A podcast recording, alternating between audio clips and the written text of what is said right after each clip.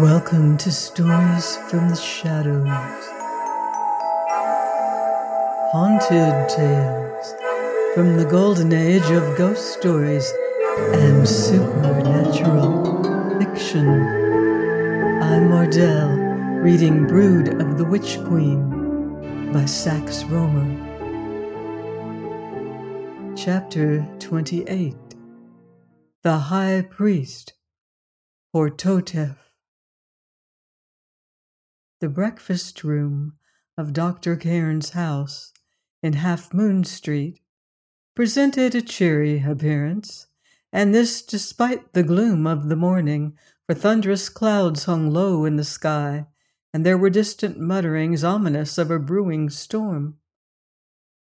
Robert Cairn stood looking out of the window. He was thinking of an afternoon at Oxford, when to such an accompaniment as this. He had witnessed the first scene in the drama of evil, wherein the man called Antony Ferrara sustained the leading role. That the denouement was at any moment to be anticipated, his reason told him, and some instinct that was not of his reason forewarned him, too, that he and his father, Dr. Cairn, were now upon the eve of that final decisive struggle which should determine the triumph of good over evil, or of evil over good. Already the doctor's house was invested by the uncanny forces marshaled by Antony Ferrara against them. The distinguished patients who daily flocked to the consulting room of the celebrated specialist, who witnessed his perfect self possession, and took comfort from his confidence, knowing it for the confidence of strength. Little suspected that a greater ill than any flesh is heir to assailed the doctor to whom they came for healing.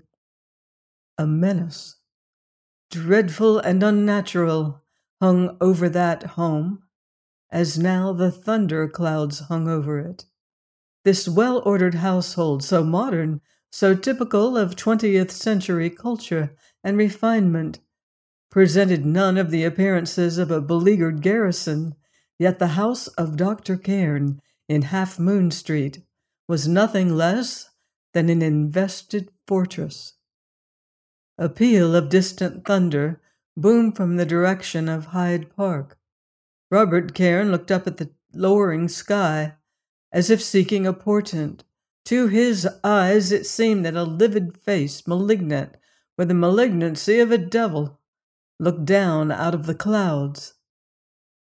Myra Duquesne came into the breakfast room. He turned to greet her, and in his capacity of accepted lover, was about to kiss the tempting lips, when he hesitated and contented himself with kissing her hand. A sudden sense of the proprieties had assailed him, he reflected that the presence of the girl beneath the same roof as himself, although dictated by imperative need, might be open to misconstruction by the prudish. Dr. Cairn had decided that for the present Myra Duquesne must dwell beneath his own roof. As in feudal days, the Baron, at first hint of an approaching enemy, formerly was accustomed to call within the walls of the castle those whom it was his duty to protect. Unknown to the world, a tremendous battle raged in London. The outer works were in the possession of the enemy, and he was now before their very gates. Myra, though still pale from her recent illness, already was recovering some of the freshness of her beauty and in her simple morning dress, as she busied herself about the breakfast table, she was a sweet picture enough and good to look upon. Robert Cairn stood beside her, looking into her eyes, and she smiled up at him with a happy contentment which filled him with a new longing. But did you dream again last night? he asked in a voice which he strove to make matter of fact. Myra nodded, and her face momentarily clouded over. The same dream. Yes, she said in a troubled way, at least in some respects. Dr. Cairn came in, glancing at his watch. Good morning, he cried cheerily. I have actually overslept myself. They took their seats at the table. Myra has been dreaming again, sir, said Robert Cairn slowly. The doctor, serviette in hand, glanced up with an inquiry in his grey eyes. We must not overlook any possible weapon, he replied. Give us particulars of your dream, Myra. As Marston entered silently with the morning fare, and having placed the dishes upon the table as silently withdrew, Myra began. I seem to stand again in the barn like building which I have described to you before. Through the rafters of the roof, I could see the cracks in the tiling, and the moonlight shone through, forming light in irregular patches upon the floor. A sort of door like that of a stable with a heavy bar across was dimly perceptible at the further end of the place. The only furniture was a large deal table and a wooden chair of a very common kind. Upon the table stood a lamp. What kind of lamp? jerked Dr. Cairn. A silver lamp. She hesitated, looking from Robert to his father. One that I have seen in Antony's rooms. Its shaded light shone upon a closed iron box. I immediately recognized this box. You know that I had described to you a dream which terrified me on the previous night. Dr. Cairn nodded, frowning darkly. Repeat your account of the former dream, he said. I regard it as important. In my former dream, the girl resumed, and her voice had an odd, far-away quality. The scene was the same, except that the light of the lamp was shining down upon the leaves of an open book, a very, very old book, written in strange characters. These Characters appeared to dance before my eyes, almost as though they lived. She shuddered slightly, then. The same iron box, but open, stood upon the table, and a number of other smaller boxes around it. Each of these boxes was of a different material. Some were wooden. One I think was of ivory, one was of silver, and one of some dull metal, which might have been gold. In the chair by the table, Antony was sitting. His eyes were fixed upon me with such a strange expression that I awoke trembling frightfully. Dr. Cairn nodded again. And last night? he prompted. Last night, continued Myra with a note of trouble in her sweet voice. At four points around this table stood four smaller lamps, and upon the floor were rows of characters, apparently traced in luminous paint. They flickered up and then grew dim, then flickered up again in a sort of phosphorescent way. They extended from lamp to lamp, so as entirely to surround the table and the chair. In the chair, Antony Ferrara was sitting. He held a wand in his right hand, a wand with several copper rings about it. His left hand rested upon the iron box. In my dream, although I could see this all very clearly, I seemed to see it from a distance, yet at the same time, I stood apparently close by the tables. I cannot explain, but I could hear nothing. Only by the movements of his lips could I tell that he was speaking or chanting. She looked across at Dr. Cairn as if fearful to proceed, but presently continued. Suddenly I saw a frightful shape appear on the far side of the circle. That is to say, the table was between me and this shape. It was just like a gray cloud, having the vague outlines of a man, but with two eyes of red fire glaring out from it horribly. Oh, horribly. It extended its shadowy arms as if saluting Antony. He turned and seemed to question it. Then, with a look of ferocious anger, oh, it was frightful, he dismissed the shape and began to walk up and down beside the table, but never beyond the lighted circle, shaking his fists in the air and to judge by the movements of his lips, uttering the most awful imprecations. He looked gaunt and ill. I dreamt no more, but awoke, conscious of a sensation, as though some dead weight which had been pressing upon me had been suddenly removed.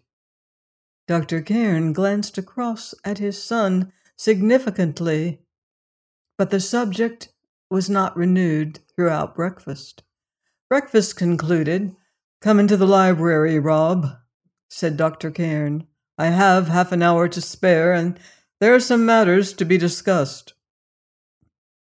He led the way into the library, with its orderly rows of obscure works, its store of forgotten wisdom, and pointed to the red leathern armchair.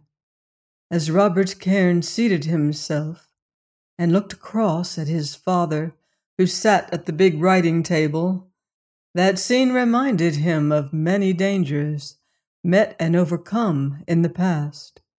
For the library at Half Moon Street was associated in his mind with some of the blackest pages in the history of Antony Ferrara. Do you understand the position, Rob? asked the doctor abruptly. I think so, sir. This, I take it, is his last card, this outrageous, ungodly thing which he has loosed upon us. Dr. Cairn nodded grimly. The exact frontier he said, dividing what we may term hypnotism from what we know as sorcery, has yet to be determined, and to which territory the doctrine of elemental spirits belongs, it would be purposeless at the moment to discuss. We may note, however, remembering with whom we are dealing, that the 108th chapter of the ancient Egyptian Book of the Dead is entitled The Chapter of Knowing the Spirits of the West. Forgetting pro tem that we dwell in the 20th century, and looking at the situation from the point of view of, say, Eliphas Levi, Cornelius Agrippa, or the Abbe de Villars, the man whom we know as Antony Ferrara is directing against this house and those within it a type of elemental spirit known as a salamander. Robert Cairn smiled slightly. Ah, said the doctor, with an answering smile in which there was little mirth. We are accustomed to laugh at this medieval terminology, but by what other can we speak of the activities of Ferrara? Sometimes I think that we are the victims of a common madness, said his son, raising his hand to his head in a manner almost pathetic. We are the victims of a common enemy, replied his father sternly. He employs weapons which often enough, in this enlightened age of ours, have condemned poor souls as sane as you or I to the madhouse. Why, in God's name, he cried with a sudden excitement. Does science persistently ignore all those laws which cannot be examined in the laboratory?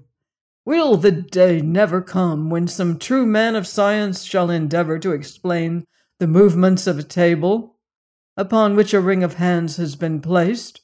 Will no exact scientist condescend to examine the properties of a planchette? Will no one do for the phenomena termed thought forms what Newton did for that of the falling apple. Ah, Rob, in some respects this is a darker age than those which bear the stigma of darkness. Silence fell for a few moments between them. Then, One thing is certain, said Robert Cairn deliberately. We are in danger. In the greatest danger. Antony Ferrara, realizing that we are bent upon his destruction, is making a final stupendous effort to compass ours. I know that you have placed certain seals upon the windows of this house, and that after dusk these windows are never opened. I know that imprints, strangely like the imprints of fiery hands, may be seen at this moment upon the casements of Myra's room, your room, my room, and elsewhere. I know that Myra's dreams are not ordinary, meaningless dreams. I have had other evidence. I don't want to analyze these things. I confess that my mind is not capable of the task. I do not even want to know the meaning of it all. At the present moment, I only want to know one thing. Who is Antony Ferrara? Dr. Cairn stood up and turning faced his son. The time has come, he said, when that question, which you have asked me so many times before, shall be answered. I will tell you all I know, and leave you to form your own opinion. For ere we go any further, I assure you that I do not know for certain who he is. You have said so before, sir. Will you explain what you mean? When his adoptive father, Sir Michael Ferrara, resumed the doctor, beginning to pace up and down the library, when Sir Michael and I were in Egypt in the winter of 1893, we conducted certain inquiries in the Fayum. We camped for over three months beside the Meidum Pyramid. The object of our inquiries was to discover the tomb of a certain queen. I will not trouble you with the details, which could be of no interest to anyone but an Egyptologist. I will merely say that apart from the name and titles by which she is known to the ordinary student, this queen is also known to certain inquirers as the Witch Queen. She was not an Egyptian, but an Asiatic. In short, she was the last high priestess of a cult which became extinct at her death, her secret mark. I am not referring to a cartouche or anything of that kind, was a spider. It was the mark of the religion or cult which she practiced.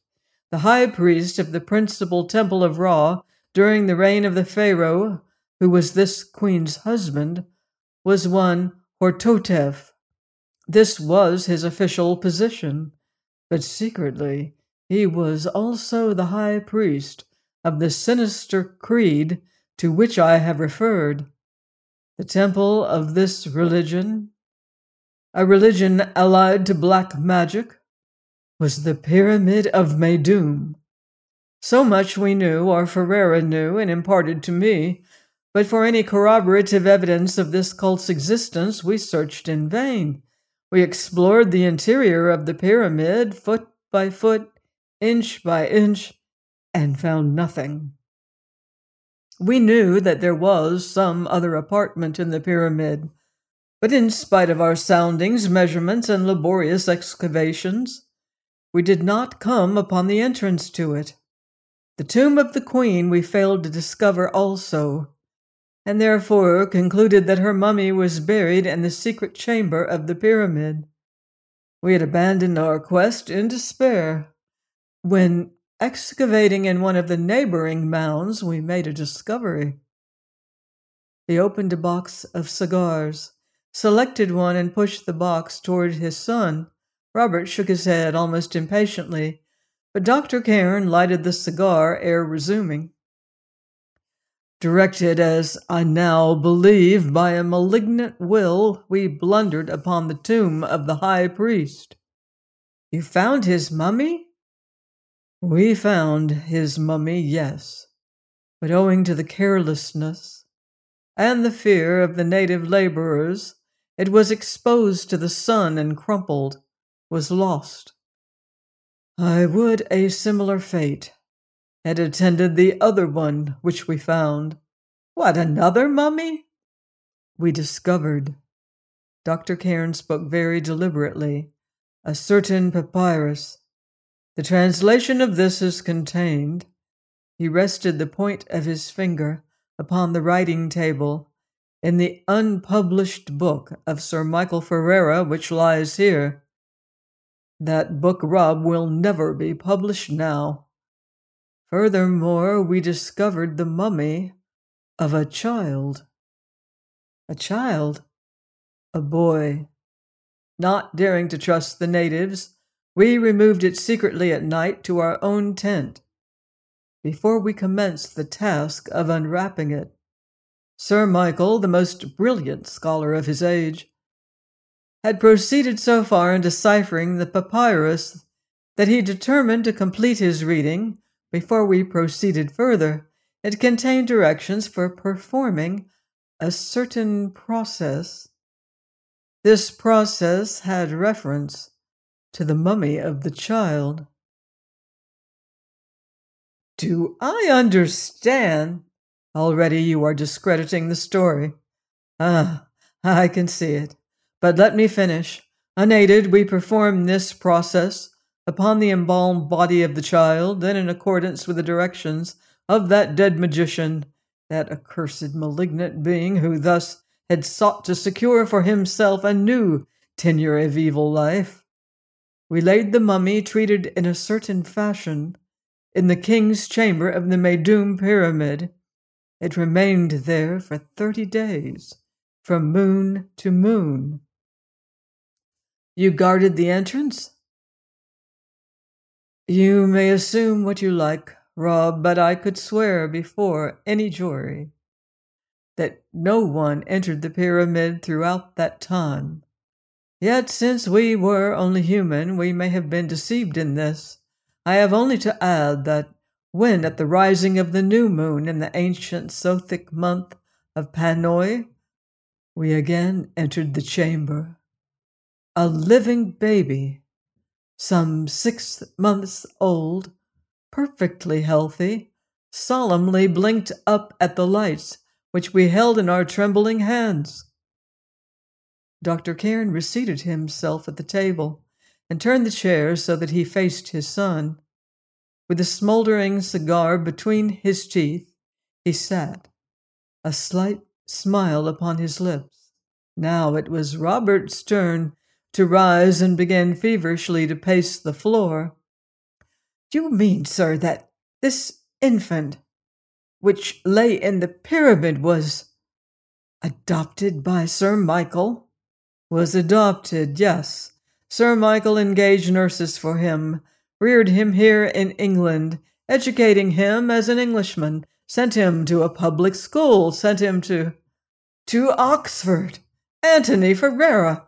Do you seriously tell me that this is the history of Antony Ferrara?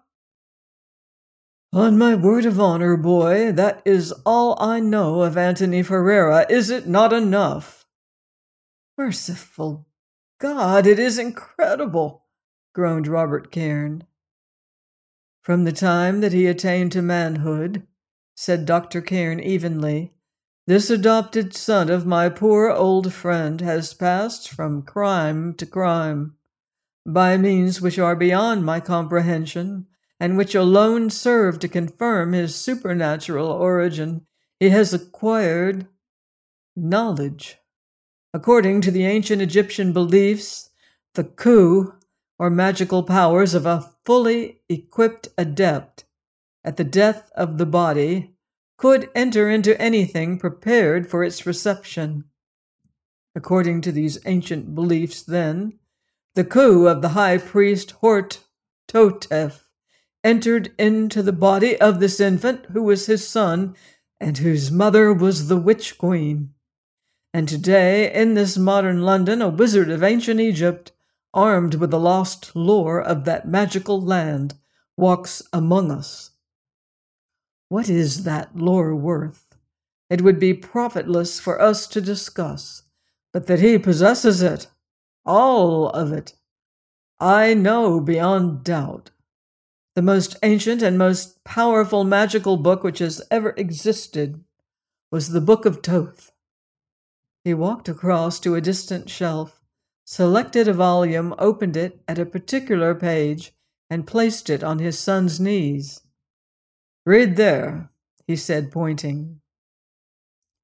The words seemed to dance before the younger man's eyes, and this is what he read. To read two pages enables you to enchant the heavens, the earth, the abyss, the mountains, and the sea. You shall know what the birds of the sky and the crawling things are saying. And when the second page is read, if you are in the world of ghosts, you will grow again in the shape you were on earth. Heavens, whispered Robert Cairn, is this the writing of a madman? Or can such things possibly be? He read on. This book is in the middle of the river at Koptos in an iron box. An iron box, he muttered. An iron box. So you recognize the iron box, jerked Dr. Cairn. His son read on. In the iron box is a bronze box. In the bronze box is a sycamore box. In the sycamore box is an ivory and ebony box. In the ivory and ebony box is a silver box. In the silver box is a golden box. And in that is the book. It is twisted all round with snakes and scorpions and all other crawling things. The man who holds the book of Thoth, said Dr. Cairn, breaking the silence, holds a power which should only belong to God. The creature who is known to the world as Antony Ferrara holds that book. Do you doubt it? Therefore, you know now, as I have known long enough, with what manner of enemy we are fighting. And you know that this time it is a fight to the death. He stopped abruptly, staring out of the window. A man with a large photographic camera, standing upon the opposite pavement, was busily engaged in focusing the house. What is this? muttered Robert Cairn, also stepping to the window. It is a link between sorcery and science, replied the doctor. You remember Ferrara's photographic gallery at Oxford? The Zenana, you used to call it. You remember having seen his collection of photographs of persons who afterwards came to violent ends. I begin to understand, Thus far, his endeavors to concentrate the whole of the evil forces at his command upon this house have had but poor results, having merely caused Myra to dream strange dreams, clairvoyant dreams, instructive dreams, more useful to us than to the enemy, and having resulted in certain marks upon the outside of the house adjoining the windows, windows which I have sealed in a particular manner, you understand? By means of photographs, he concentrates in some way malignant forces upon certain points. He focuses his will. Yes, the man who can really control his will, Rob, is supreme. Below the Godhead, Ferrara can almost do this now. Before he has become wholly proficient. I understand, sir, snapped his son grimly. He's barely of age, boy, Dr. Cairn said in almost a whisper. In another year he would menace the world. Where are you going? He grasped his son's arm as Robert started for the door. That man yonder. Diplomacy, Rob. Guile against guile. Let the man do his work, which he does in all innocence. Then follow him learn where his studio is situated, and from that point proceed to learn the situation of Ferrara's hiding place, cried his son excitedly. I understand. Of course you are right, sir. I will leave the inquiry in your hands, Rob. Unfortunately, other duties call me. Join me next time on Stories from the Shadows for more mystic magic in Brood of the Witch Queen by Sax Rohmer. Until then, I wouldn't blame you if you leave the lights on.